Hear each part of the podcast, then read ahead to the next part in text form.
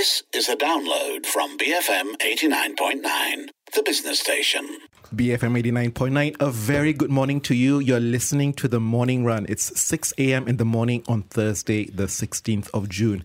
I'm Phil See, and in the studio today, with in company with me, is Wong Shou Ning and Khoo Hsu Chuang. Morning, morning, morning. How are you? morning.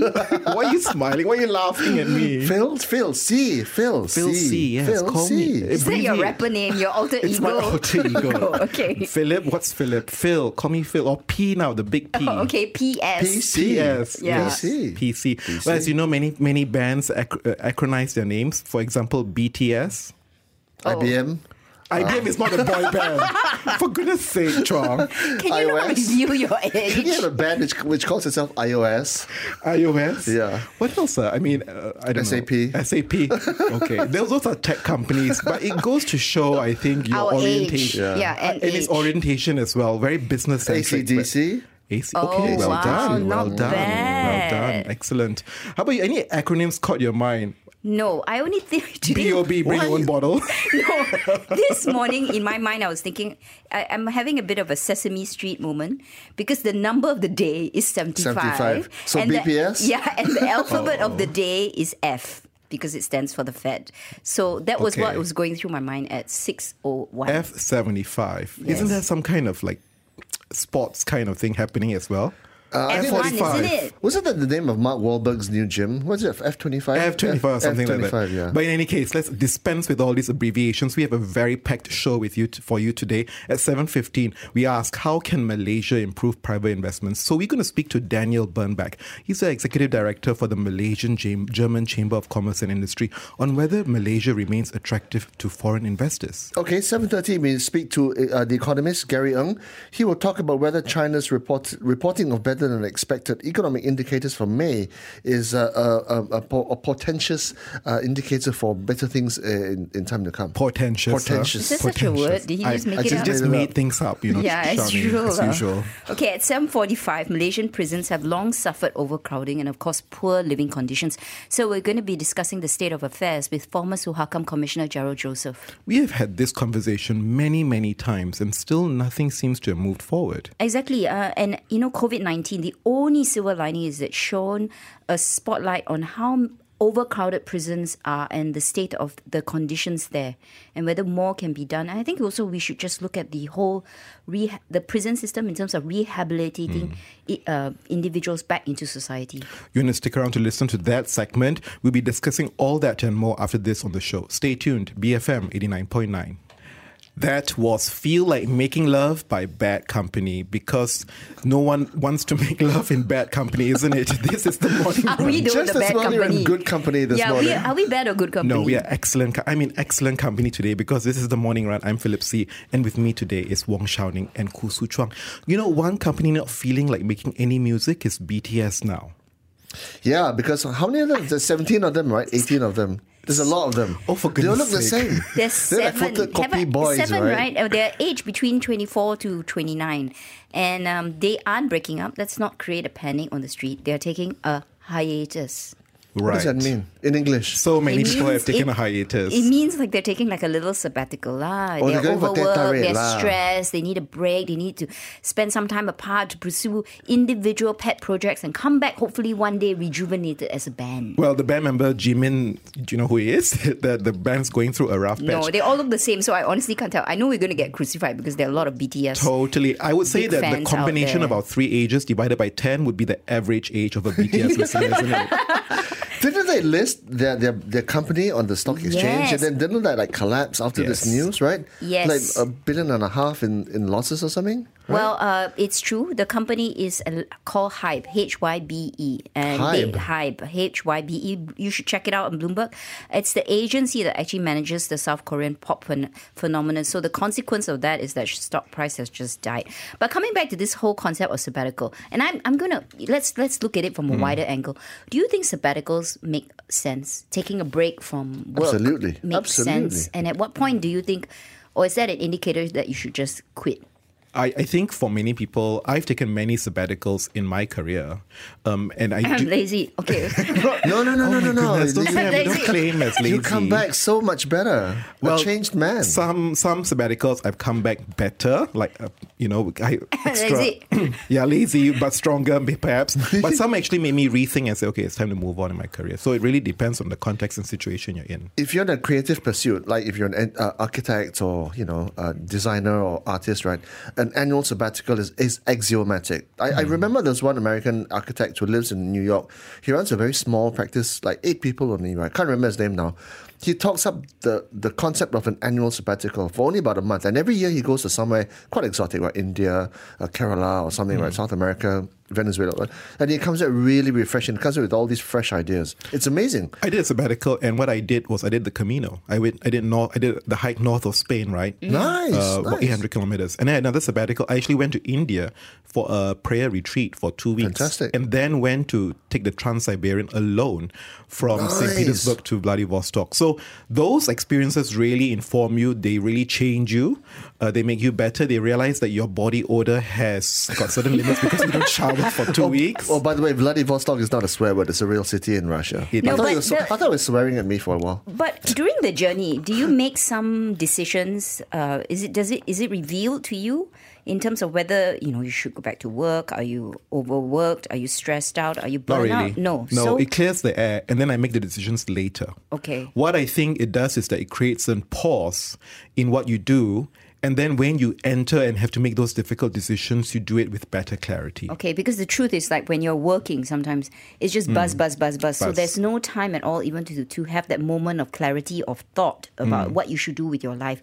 And maybe you need time to make that decision. So the sabbatical gives you that space. Is that what where- happens for you? That's what happens to me. And I think in any situation, even when you make big decisions, you should never make big decisions in haste. Mm. You need to pause and have time in between the, the, the thought process and the decision you make, right? So even Yeah. when I'm angry or whatever, I don't lash out immediately. I say, oh, I feel anger burning inside me.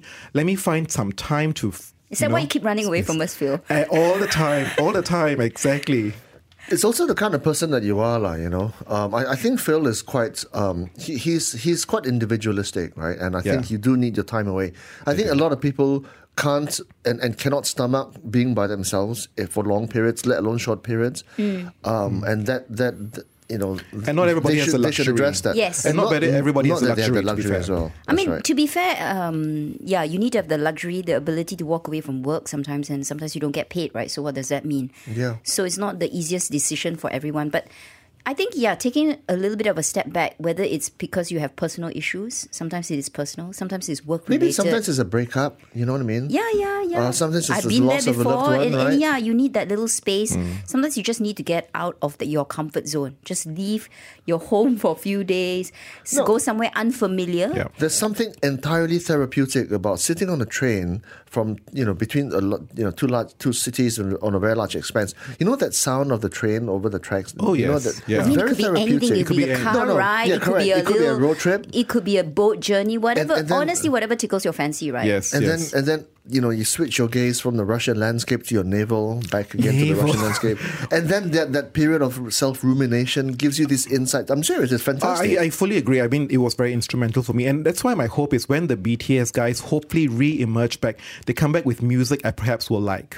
I don't know. I, I, all I so can was that an insult or a compliment? It's, That's like, an it's, like, it's an insultiment. insult because if they if I like the music, probably it won't hit mass market. I no, I tell you, you Shazana Mokhtar is shaking her head in yeah. disdain. But what's happening is probably the CEO of Hybe is probably on his knees now praying that they get back together because the share price has The share price has gone ah. from I don't know what is it's fallen off the cliff lah. It- it, resembles the wrong side of K two. Well, talking about a reverse cliff, after the break, we're going to have a discussion about the drastic measures some are taking to manage the cost of living. Stay tuned, BFM 89.9.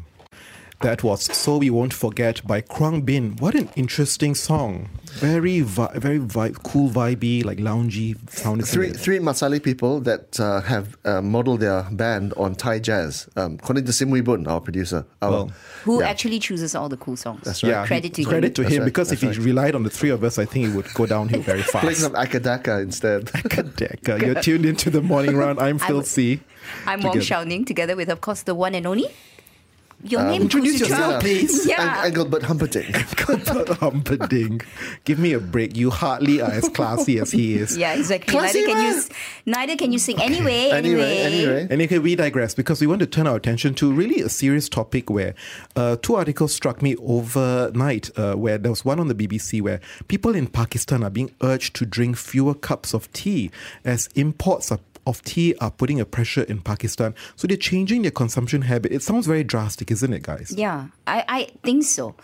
Because if you've been to South Asia, you know tea is such an important part of your daily life, right? Chai, Yeah. chai. chai, They call it tea, chai, whatever. innit? It's it's something people take for granted. It's a little bit of a treat in the in the morning, in the afternoon, in the evening. You can go to stalls and have chai for very little money. But when the government tells you that you have to stop drinking this, how bad is the economic situation really? Haven't they run out of really money? Is then, yeah. They run out of money, right? Like It's- l- running really low on reserves. Yeah, so reserves are dropping. And what I think struck me here is this is one of the biggest challenges of globalization. Because as you said, Shouning, it's a really part of your local custom. So presumably they probably, you know, were able to produce their own tea. They were probably able to consume it in themselves. And as a result, of globalization, perhaps they found a cheaper source of it. But that comes at a huge cost later, Yeah, right? I, when it's you link not to the supply chain. It's not expensive tea as a commodity in the past, right? It's probably gone up in price. And you've got ranges of tea, of course, you've got all the way to the classy, super expensive Fortnum and Mason, but you can hmm. buy tea dust. Mason. Yeah, you can buy tea Yeah, dust yeah. for very little. Yeah, yeah, But the fact that now the government is telling you, okay, you can't even drink this. Please reduce your consumption because we can't afford. We don't have the foreign reserves to import tea in. What does this mean about the food security situation around the world? It's like we're facing this perfect storm, right? What does that say about the fiscal prudence or otherwise of the government? Because, you know, when the normal average Joe in the street has to hmm. take the brunt of, of the country's fiscal situation, you've also got to ask yourself, what has the government been doing all this time in terms of just managing the reserves? I mean, why isn't, for example, say Singapore going through those things? I mean, of course, very, very wide comparison, hmm. not a like for like, but then one country's got lots of cash and the other one doesn't, right? And you know, Imran Khan, who's former cric- cricketer, who is the, now the prime minister, you know, these Who's had many are- challenges, by many the way, to challenges, his uh, right? Um, position. Well, you talk about the story about the corruption is a big issue. Well, you talk about the story about governments. There was also another article that struck me where the Sri Lankan government as workers will get Fridays off to grow their own food ahead of shortages. Yeah, I mean, Oh, so that's another country facing a dire correct, situation, right? Correct. That whole Middle Asia uh, phenomenon, Middle, I mean, Singapore, India, Singapore, uh, Pa- Pakistan, Sri, Sri Lanka. I think there's one thing in common about those countries, aside from the fact that this uh, rising food prices affects us all, and it's not just these two countries, right? Even in Malaysia, we feel it. There is definitely food inflation.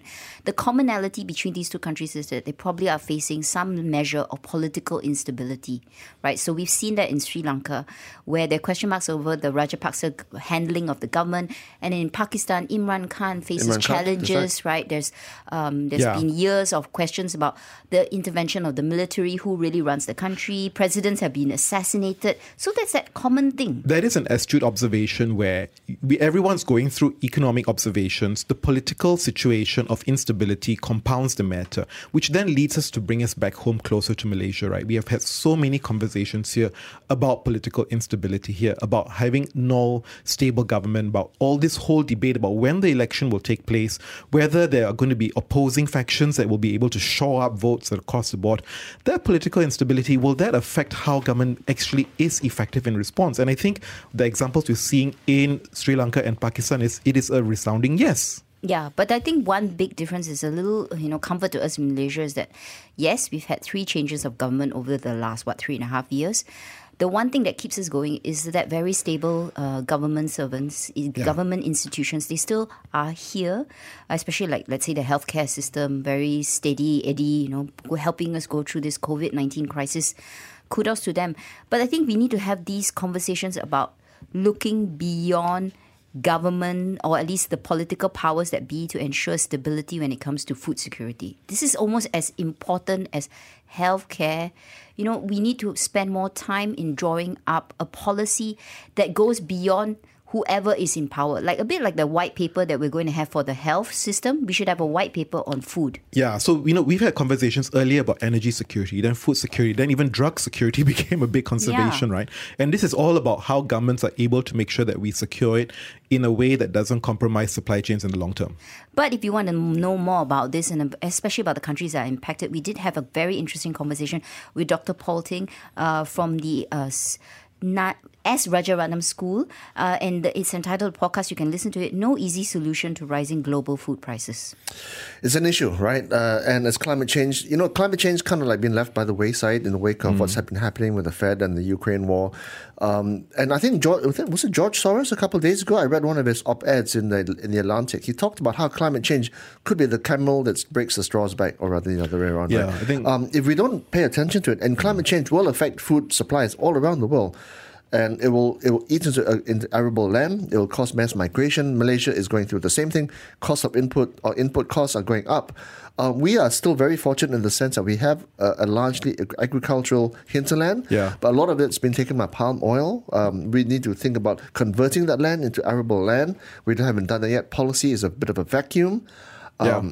So so, all these issues are in play. So, Chuang, I think what you're saying is really there's a tension about now needing needing to deal with the short term security versus the long term challenges that we as a country face, right? You know, we're going to take a quick break now, and when we come back, we'll be looking at the latest international headlines. Coming up, there is a light that never goes out by the Smiths. Stay tuned, BFM 89.9. That was Fell in Love with a Boy by Joss Stone. It's now 6.40 in the morning, Thursday, the 16th of June. You're listening to The Morning Run with Philip See., Wong Shou Ning, and Khoo Hsu Chuang. Now, let's have a look at the stories that made international headlines this morning. What has caught your attention? Anthony Fauci, the 81 year old medical advisor Who to runs 5 km every day? Runs 5 And km? my little hero, I have to say. who's been jabbed twice. He's got COVID. Three times. Three times. I'm Three sure times. He's, I'm sure he's And had boosted, the booster. boosted. Yes, I'm sure. He's got COVID. Oh no, is he, He doing does. well? Yes. Um, so he's going to isolate and continue to work from home, apparently. He's not been in contact with Biden, uh, fortuitously, I would add. Okay. But why is this an But, issue um, now? Isn't it? Everybody has had some form of COVID. Well, that's the Or thing, at least If you've know been- somebody who's had Yeah. COVID. Even my household. Well, that- What, that's there the were thing. four If you've people been who had COVID. Well, he's been jabbed. You know, he's the medical advisor. He should know better. Um, No, he's no, I, jabbed, that's no, no, no. That's not the point. The point is actually okay, fine. He's he's caught COVID. Is his symptoms mild? And if the symptoms are mild, then it proves that the boosters work. Because it, the point is, it's not that you can't get it. It's just that if you get it, you won't have severe symptoms. Reportedly, and it's you'll be recovering very fast. So I think that's the point of this article. Well, I mean, I think, I mean, I mean, for me, it's, I don't know, now when I hear news about, oh, his person got COVID, I say, oh, how are you doing? Oh, get better soon. I don't really make a big deal out of it for me personally now. Yeah, because we are transitioning to this endemicity, right? And I wonder if that's, that's the situation and our thought process as well as we move Yes, forward, yes. going forward. Um, now, I want to turn our attention to the uh, Straits Times, actually, and it's about news coming out of Indonesia because Jokowi actually has sacked his trade minister. Wow, sacking ministers doesn't happen He that sacked his trade minister. Yeah, not over the hoo ha, over all this left and right, back and forth. Over the controversy of the palm oil policies, because there was a lot of Very good, policy flip flopping. Right. So somebody, surprise, surprise, is going to be held accountable for this. Something that doesn't happen often. Well, no, no. here, remember we sacked our health minister two, three. Was it two, three, four governments ago? Well, they call it a cabinet reshuffle. Shuffle. We call it a cabinet reshuffle. Yeah. Well, you know, you know the you know the toilet cleaner. You're a sanitation engineer. You're not short. You're just vertically challenged. You're definitely a cunning linguist there, Chuang. Uh, you. but it's a very interesting point you draw the parallels between that and even the plantation minister here, isn't it? Where there hasn't really been a sacking, although she's actually left the party. So what has happened on our side, you know, where it's very clear in Indonesia, the minister has been held accountable and the repercussions are very clear. Yeah, I mean, the point is if you make a mistake, you're not clear in your policy, there's public dissatisfaction, there's cost to the economy. Are you going to be held accountable for those decisions? You can and you should. Hmm, and you could and you should. Good news. Netflix is pivoting. They're going to bring. They're going to go into event management and competition oh, arenas. Oh, yeah, I talked about this. They're going actually. to do the real life Squid Games. Four point five six million dollars in prize money. Come on, fellas, let's go. I hope it's. Do you get shot after the game? I didn't- I don't think you get die, my lah. question, how real is it going to be? I'm quite scared of the fact that they're Do making it a reality show. I hope it's like fake blood and it's actually jam, not real It's a hype machine to drum up interest in Netflix again. This is fantastic. Everybody's talking about it. Well, hello. I mean, it's, it's what we call ancillarizing the core business, isn't it? That's how you try and get the business fundamentally. Aviationally And speaking. That's what Disney side tries to do everywhere. That's This what is- Disney tries to do everywhere. You know, they show. Are you going they- to be like little soft toys of the yeah, there'll be little soft toys. I mean, I've seen gym, uh, you know, gym themes over Squid Game uniforms. It is happening Really? everywhere. Yes. So this is me that Netflix is going to go into the theme park business. Just I like wouldn't be Disney is. surprised. Actually, you know what I mean? For me, it's like why don't they just do a JV or have an M and A like Disney, right? Disney is the champion of Why not? ancillary income and cornering every part of the market. But very quickly, I think uh, yesterday, of course, we all were you know watching the Fed very closely in terms of what rates they were going to hike up, and it was the magic number was seventy five basis points. We're going to be talking later on to Vishnu Varathan about this very in detail or the consequences of this seventy five basis point hike. But guess what? There was another meeting by another bunch of central bankers that kind of just went under the radar, and that's the European Central Bank. So they had an emergency meeting mm, yesterday, and yeah. why? And that's because. Uh, bond yields of the Italian bond and the Spanish bond shot up to the highest level for eight years, and they were, I think people are worried: is this going to be a Greek crisis part two? I mean, they, they have announced that they're going to end their massive bond buying stimulus package. The bigger question also is that the hawks have come in, come in now, and they're even contemplating a rate hike very soon, and it's imminent as soon as next month, July, isn't it? Yeah, quite an about face because they were about to start the Titan, right? A la America. But now, maybe not because things are getting too hot over there. No, they probably will have to in if inflation numbers continue to be very strong. It looks like central bankers are very focused on data and uh, they're all data dependent. So markets are bad. Well, too bad, guys. That doesn't involve us. This seems to be that's the tone from central banks So at this moment. does Europe diverge from America? Sounds as if they will. No, if anything, I think they're under pressure to look at how to rein in inflation rather than let it go crazy. And the big question is what's happen- going to happen in Japan? Yes, Japan is the odd man out Yeah. at this moment, though. But inflation, by their standards, very mild, and they are trying to get to inflationary rate of two percent, a consistent one. There, hmm. that means core inflation, right? So let's be, we'll be watching this space closely. Oh, I think many movements are expected to take from central banks. They are under so much scrutiny. It is now 6:45 in the morning, and when we come back, we'll be looking at today's local headlines. Keep it here, BFM 89.9. That was Should I Stay or Should I Go by The Clash, a song you perhaps could dedicate to your boss or perhaps our political leaders or whoever frustrates you, for instance. I Don't don't talk know. was a writer like that. I didn't mention anyone's name, Chuang. But anyway, it's currently 6.50 in the morning. You're listening to The Morning Run. And right now, let's look at lo- latest news in Malaysia. What has caught your eye, Chuang? You're like fiddling away on the Um, computer. Well, you know, um, I, actually, I'm looking at my former colleague from uh, KPMG, Alan Chung. He's at Grant Thornton now. He's talking up the merits of GST, which I, I guess most of urban Malaysia would be quite convinced in terms of just being a superior tax to SST. We do need it. Uh, we need the fiscal buffers definitely where oil prices are 120 bucks a barrel. Um, the fiscal the fuel subsidy costs about 34 billion ringgit a year. It's not cheap. 71. The total subsidy bill for the country is going to be 71 billion this year. billion this year. Wow, that's a lot of money, right? a Um, lot, a lot of money that can be maybe you put into the hands of the real needy that need it rather than a subsidy mechanism. So everybody was talking about this. Everybody is talking about this. How this whole subsidy mechanism is going to look like. It's going to be very troublesome, maybe even expensive to roll out. Well, I think most importantly, let's see what the Fiscal Responsibility Act promised by the Minister of Finance will say. Yes. And then how that translates to Budget 2023 will be very key. And whether those measures you talk about, like the GST, are going to be part of those measures in bu- Budget 2023. I think what's important is to really look at our economy uh, from a medium to long term perspective, right? And imp- impose or implement these structural reforms which are much needed. The issue is that if GE15 happens this year, uh, is there the political will to drive through some of these reforms, which admittedly aren't going to be popular, but maybe necessary? Well, GST was what uh, you know won Pakatan their basically their election, right? Uh, Three years, well, three governments ago. So you get the 2018, sense that they'll do it after if whoever wins it after they win it. Sometimes I think a lot of it has to do with, you know, messaging. And the messaging has to be correct. And implementation also has to be easy. So even though GST implementation was rather messy, I think there there can be lessons learned. And there is no denying we do need it from a fiscal perspective. We need to widen our tax base. Currently, GD tax as a contribution to GDP is 12%, and that's just not Not enough. enough. Maybe don't start at six star. Maybe start at three. Then you go up from there. That's I think that's what Singapore did, right? Or simplify it because I remember there were a lot of exemptions and a lot of businesses complain. So instead of having exemptions, why don't we have broad categories where GST is, you know, not implemented on, let's Yeah, say like yeah. food, uh, education, things like this, broader categories rather than it being so complicated and trapped in bureaucracy. Like you say, implementation is going to be key to how successful we imp- we roll this this out. You know, one article that caught my mind, uh, caught me, uh, caught my attention yesterday. Our attention was Time.com was suing online tab an online tabloid over fake news articles. So Time.com is suing www.celebseek.com, a little known tabloid, over the news that its commander in chief Afzal Abdul Rahim was remanded for a completely in- unconnected individual who, with respect to an enforcement action in Johor. Yeah. Uh, I'm I'm guilty of it because I saw it and I thought, is this Mm. real? And then you know we get trapped in this what we can't dis- differentiate between real news and fake news. Yeah. Um. So you know, good that uh, they come out and clarify. The Very situation. fast, actually, they came But I. I have to say, I'm curious. Why is he called Commander in Chief? It's actually Is it's this- a real it's a is real it designation. new, yeah, No. is it a new title for CEOs? I, I kind of imagine that's a that. new title, Yeah, yeah. So to me, I was like, oh, there's a new title out there. Okay. Um, very quickly, chickens, chickens, chickens. We keep talking about it, and that's on page four of the New Straits Times.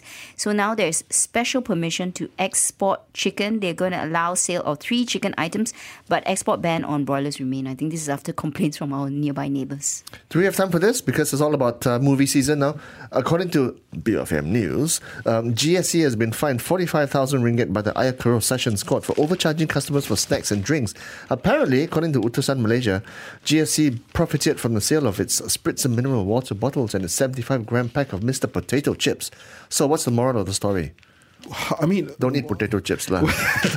well, I think for me the bigger question is why? What is the basis of the fine? I, I wonder, right? And what is how do you- profiteering? how What's do you the classify definition? they profiteering here? overcharge you lah for But how do you define chips. Yeah, so those those uh, hotels that charge 250 ringgit for a Hari Raya um, Puasa Man buffet, is that profiteering? Yeah, that's why I find it very hard why a local district has the you know ability to do these kind of things and charge I thought and put a the- basis to that. The issue was that they didn't display the prices properly and correctly. That would be a fair point, but why is not the why is it not taken up at the federal ministry level? Why is it being done at the local district? Is my question. And I also wonder if we start doing that. I mean, I, I do understand the need to sometimes protect the rakyat, Yeah. but it's also the question of market forces. And, uh, you know, if we interfere in every level, then what happens? On a lighter tone, uh, still on the subject of movies, apparently um, Lightyear, which is a Disney animation film, has been um, asked by the Saudi Arabians to, to be banned in, in the government in the country.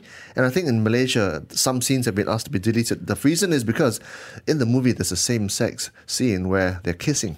Well, so, I think don't know. I think this is where it's very interesting, right? You, I mean, this is an example, but across uh, a lot of movies now, you're all seeing a lot of scrutiny by national governments. For example, Top Gun, they got into a lot of scrutiny in China, right? What, the- the uh, beach volleyball scene? Well, not the beach volleyball, over the flags in, in the bomber jacket of Tom Cruise, right? So yes, because it had the flag of Taiwan in it. Aiyo. So, so you know, this is where I think movie censors are taking it uh, uh, one step too far, too far lah. and looking at all these little things and actually applying their pressures. Well, that's the thing. If they didn't point that out, I would never industry. realize. So now I'm going to go back to the movie and look for that Taiwanese uh, Flag, thing. right? Yeah. Yeah. Well, I think it's now 6.56 in the morning. We're going to take a quick break, followed by the 7 a.m. news. Stay tuned to BFM 89.9. Thank you for listening to this podcast. To find more great interviews, go to bfm.my or find us on iTunes. BFM 89.9, the business station.